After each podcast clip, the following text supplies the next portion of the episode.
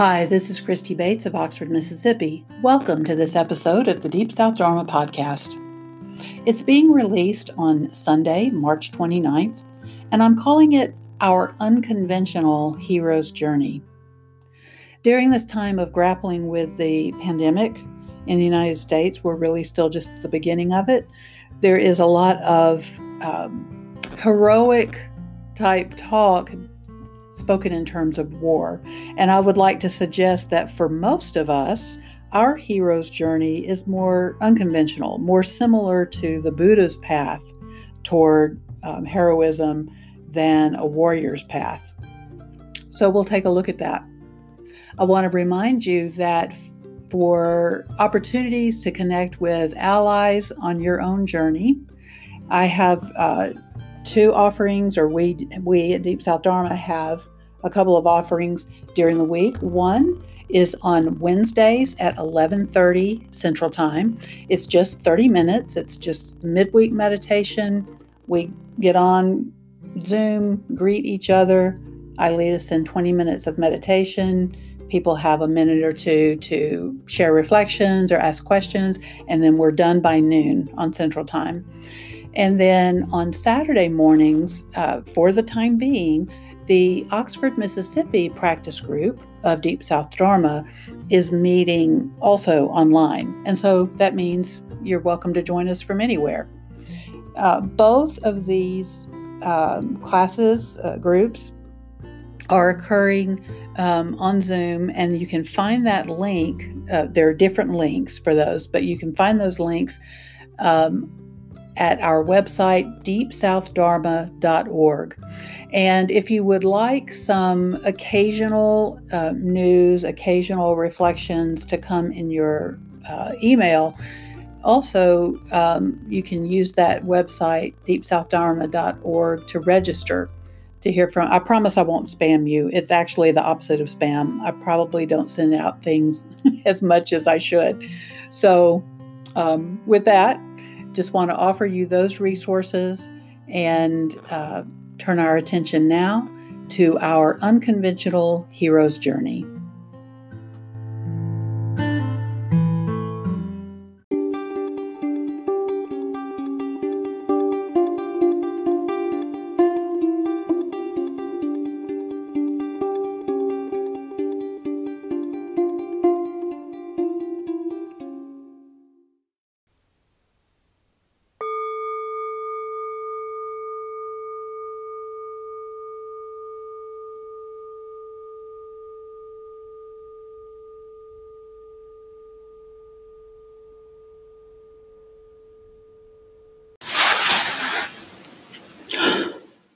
Addressing two issues, or at least two issues, inspired my desire to develop this talk on our unconventional hero's journey. One issue is the issue of what in meditation circles we sometimes call comparing mind, just the presence of that activity of mind that is constantly comparing our experience to other people's experience. I have um, I have the opportunity to talk with a good number of people in a week's time, and one of the things that really strikes me about what we're all going through right now in dealing with the pandemic is that no matter where we are, no matter what our roles are in this worldwide drama, the mind has that capacity to go into comparing mode. So, some people I interact with may be having a sense of survivor's guilt because they're in a relatively privileged situation and they don't know why it is that they get to have that situation while other people are struggling so much. Other people are in the midst of a great deal of struggle and comparing their situation to others, maybe feeling less than because of it, or somehow hurt or um, diminished. Then there's also just the issue of the fact that that we are that our life circumstances as they've developed up to this point have placed us in the situations that we are right now. So that for some of us, our role is to be right there on the front lines, and I'll address that language in just a moment, right up front in dealing with the virus. Lots of exposure, lots of risk. Other people are having the challenge of being asked to stay inside and read a book for once. And um, it, and that's not always easy either. Some people have, even among the people that are all staying at home right now, there are different circumstances. Some people are alone who would rather not be alone. Some people are alone who have survivor guilt about being alone. Some people have a house full of kids and very grateful to have their families all under one roof right now. Some people are feeling completely overwhelmed by having everybody under one roof right now. So I just say all that to illustrate that where we find ourselves right now is where we find ourselves. And comparing our current situation to that of other people is not what is going to help us continue on our personal hero's journey. Now, the title of the talk, though, is Our Unconventional Hero's Journey. And what prompts that title is partly wanting to help us shift away from using war talk to address this crisis of healing that we're having. For so long in our, at least in our Western culture, for things to be considered valid, worth spending money on, etc., there has had to be a war, a common enemy, so to speak. And so it's natural that that there's that tendency to default to that language um, in this particular crisis. But it's not useful, and in fact, can be deadly. And so, I want to just suggest, as I said in my introduction, that the hero's journey that we're looking at right now is much more similar to the Buddha's heroic journey rather than the typical warrior hero journey. I found a really useful, fun, and really pretty concise article about the hero's journey. Um, the hero's journey that was fleshed out by Joseph Campbell in his work on um, mythology and finding the commonalities that help us understand something about the human psyche and human spiritual development. The article actually was written by uh, a screenwriter named Dan Bronzite, and it's on uh, movieoutline.com. The link is in the um, in the description of the podcast, so you, you may want to take a look at that. I'm not going to read all of it. I'm going to share the 12 uh, aspects, the 12 stages of the hero's journey that he draws from another screenwriter, Christopher Vogler, and but I'll only go into detail on some of the stages because of course we we haven't gone through all the stages yet. So I just want to stick with what's relevant most useful right now. So I'll just list them first. You can look it up and read more in depth later, but just to help us frame this discussion, I'll list them first. One, ordinary world. Basically, where we started at the beginning of all this whatever we thought of as our ordinary world. Two, the call to adventure. So the call to adventure can be like Elsa hearing a song in Frozen's 2, or it can be a direct threat to our safety. Three, there's the refusal of the call, um, where there are second thoughts or fears or just kind of wanting to avoid the suffering altogether. And I think we've definitely seen that in ourselves, in at least in our American society, we have. Four is meeting the mentor. And I'll talk about that a little bit more in just a moment. Five is crossing the threshold, sort of, you know, here we've gone through four previous stages before finally getting ready to truly begin the quest, whether that quest is physical, spiritual, or emotional. And we may go willingly or we may be pushed into it. Six is called tests, allies, enemies. Seven is approach to the inmost cave. Eight is ordeal. Nine is reward. 10 is the road back. 11 is resurrection. So a long, long way off from lots of space, lots of activity, time, development between the refusal of the call and the resurrection. And 12, the return. So, what I want to highlight uh, for us right now, I mean, some of that I've done already, is just pointing out that um, that the call to adventure, you know, some of us remember exactly where we were when we realized this coronavirus was a serious thing.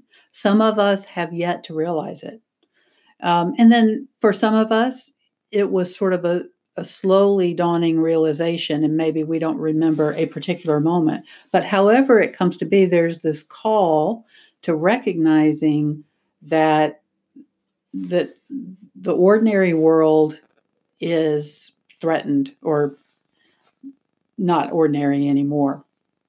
And even those of us who are trying to sort of follow all the rules, so to speak, of good hygiene, of staying in place, or doing whatever it is that is our role to do, there can be sort of a subtle refusal of the call where we think, well, maybe if I do everything right, things can just go back to normal. And what I want to just highlight is that what we are working toward is a new normal. You know, when I was a when I was a family counselor and did these family programs in um, addiction treatment centers, trauma treatment centers. One of the things that we had to help families with is the recognition that what we're working toward is a new normal. It's not, oh, let's get rid of this little old problem of addiction or trauma and and then we can go back to life as it was before because life as it was before is part of what shaped the problem we're dealing with now and so what we're working toward is a new normal. We're working toward healing for sure, but the healing does not represent going back to the old normal. So, uh, meeting the mentor, you know, um, that is a very individual process. Um, but, you know, you can take a look at who the mentors are in your life. And the most important mentor you know is is internal obviously um, or maybe not so obviously i think about you know on the the buddha's um, hero's journey you know his mentors were initially seeing seeing these representations of aging sickness and death. And then fourthly the divine messenger is what is called in the sort of the folk tales around the Buddha, the divine messenger of seeing a person who is dedicated to the spiritual life, to the search for the deathless, and um, so that was that was his um, meeting the mentor. Now, I will also just mention uh, because so many of us that um, that that meet together that uh, that listen to this podcast um, are in the Deep South or grew up in the Deep South, where the hero story that we grew up hearing, the other iconic journey was that of Jesus. And, you know, one of my dearest friends that I enjoy so much, when he did his master's thesis in ministerial school, he posited this possibility that John the Baptist represented Jesus as an angry young man. And that when John the Baptist sort of shows this, pays deference to Jesus, that that sort of symbolizes that transition of Jesus into a more mature mode of being, uh, shifting from this warlike stance to, to a more um, internal cultivation. So, but even if if you don't go that route, definitely you can see the um, John the Baptist as that mentor. In the Dan uh, Bronzite article, one of the things that I'll just describe, I'll just share what he says about meeting the mentor. He says, at this crucial turning point where the hero desperately needs guidance, he meets a mentor figure who gives him something he needs. He could be given an object of great importance, insight into the dilemma he faces, wise advice, practical training, or even self confidence. Whatever the mentor provides the hero with, it serves to dispel his doubts and fears and gives him the strength and courage to begin his quest. So, for many of us, we we are maybe feeling sort of forced by circumstances into living a very different right, life right now, but we may not have actually begun our quest, or we may we actually may have begun our quest and listening to podcasts of this nature is part of is part of gathering the resources that we need for our own adventure.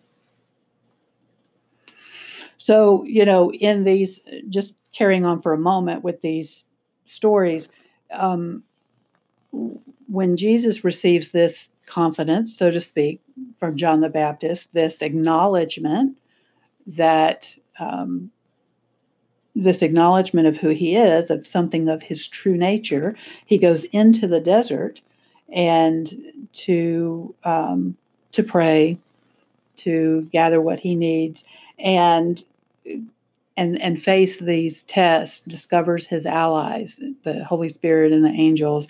Um, recognizes his the internal enemies, right of of uh, greed and hatred and delusion, which delusion shows up here as sort of who do you think you are? Right? And with the Buddha, the story that then others of us who listen to this podcast are more familiar with that story, maybe. Rather than going off in the desert to practice, there's the going into the forest. There's the eventually after after bouncing from one extreme to the other, finally finding a mode of practice working with it until then coming into um, coming into this next stage that is called the approach to the inmost cave. Um, now, I would argue that while we may individually be all in different places, in some respects, many in our world are at this approach to the inmost cave that um, Joseph Campbell spoke of um, the belly of the whale, Jonah and the whale. That story, um, as an example, many of us are sort of having that feeling of having to be closed in where we don't want to be. Um, and even if we are one of those employees that are uh, that provide essential services right now, like medical care, providing food, providing utilities, including internet, um, that sort of thing, that we still are have that feeling of being um, in the belly of the whale by virtue of of having life limited between home and work. And with um, so going into the inmost cave it may be the inmost cave or the top of a mountain, but wherever it is that that we deal with these this terrible danger, um, specifically the terrible danger that comes from our own internal conflicts. This is where we make the shift in a very real way from realizing that being at war with the world, at being at war with nature, is not where the solution is going to happen for us. That more that what threatens us most is internal. And specifically, right now, um, as as through much of history, what the real challenges with, that we're grappling with right now are the three kinds of cravings that we experience. Our craving for stimulation um, and that shows up you know when when we are in our homes and and um, i mean sometimes we can get outdoors and get the nice stimulation of sunshine fresh air um, if we can get that safely but you know, here in our homes, we recognize that there's that itch for constant activity, um, lots of screen time that sends some stimulation to the brain, that kind of thing. So, noticing our craving for stimulation, you know, uh, seems to drive people into situations of danger, of actual physical danger, by taking themselves into crowded places or places that are not beneficial just to have something to do. Um, and so, and then there's the craving to be somebody special or to be somebody other than we are. So that comes that that comes up a lot with the the craving. I mean, excuse me, the comparing mind that I was talking about before. Recognizing, and it's really helpful when just to know that these cravings are there. It's not to say that, oh, I'm wrong for having these cravings. It's to know that, oh, as part of the package of having this human form, I'm going to experience this craving for stimulation and I can learn how to work with it, um, how to manage it, what kinds of stimulation are beneficial and which are not. This craving to be somebody special or be somebody other than we are um, is best met by being aware of the craving as a natural result of being human and by developing some understanding and appreciation for who we are and where we are in this moment um, and trusting that if we can learn to be fully who we are as we are in this moment, um, it will be enough to meet whatever it is that we individually and collectively have to meet. The third craving may sound repetitive, but there is a slight difference. The third craving is the craving not to be, not to be where we are, not to be feeling what we're feeling. This is sort of the craving for oblivion. And so, whereas some of us are more wired to have craving for stimulation and are antsy and and uh, constantly feeling that itch to do something, whether it's useful or not, some of us are at the other extreme of craving for oblivion and finding that when we're in our homes without a lot to do, there's the tendency to to to sleep too much. I think it actually could be very beneficial if many of us slept a bit more than we typically do during this time. But for some of us, we sleep so much that one lady shared with me um, that uh, during a, a difficult time like this, that you know, she was sleeping so much that she actually physically hurt because there was a healthy part of her that wanted to be up and moving, but this craving for oblivion um, sort of kept her kept her down, kept her asleep.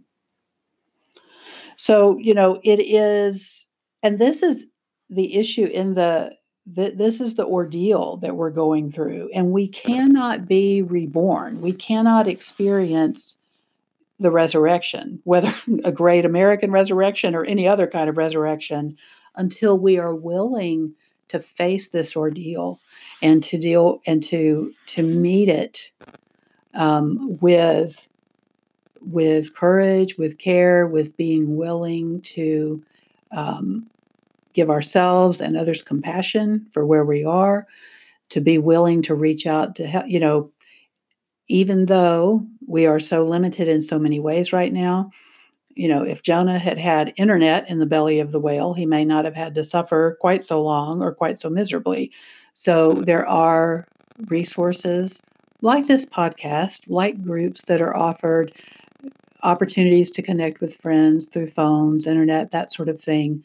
So allowing ourselves to be connected, but also allowing ourselves to develop a fearlessness toward going into that innermost cave um, and allowing ourselves just to be with ourselves and our own true nature for a li- even if just for a little bit every day. If you're living in a crowded house just allowing yourself to receive that download of support and of guidance and of sheer energy and motivation to face the day with some care and compassion and creativity. That takes going inside to, to access that. and it takes going inside. Doesn't have to be for hours, but but it does take going inside. So if we're going to be ready to create a new normal, right, to, to seize the to receive the reward of, of healing and make the road back to a new normal, then we can't skip the work that we're asked to do right now. And we may feel like the work that we're asked to do right now is boring or conversely too dangerous or you know sort of mundane but whatever it is that is being asked of you by your life right now take a look at where you are in your own journey and if you want to help save the world be where you are and meet that with as much compassion and skill as you can and be willing to receive support the support of allies, the support of mentors, and be willing to offer that support to others along the way.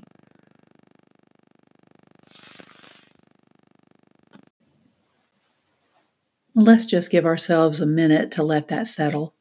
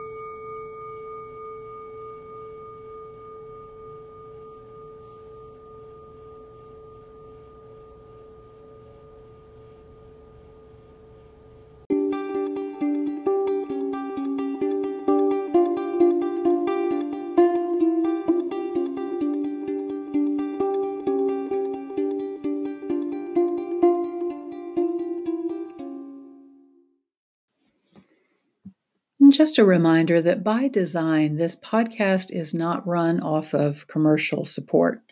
If you would like to be a sponsor of our podcast, you can do so by visiting anchor.fm slash Deep South Dharma and follow the instructions there. And if you're in the Oxford, Mississippi, North Mississippi area, please know you are always welcome to join us at the Oxford Practice Group on Saturday mornings at 10 a.m. Central Time. Information about that is at deepsouthdharma.org.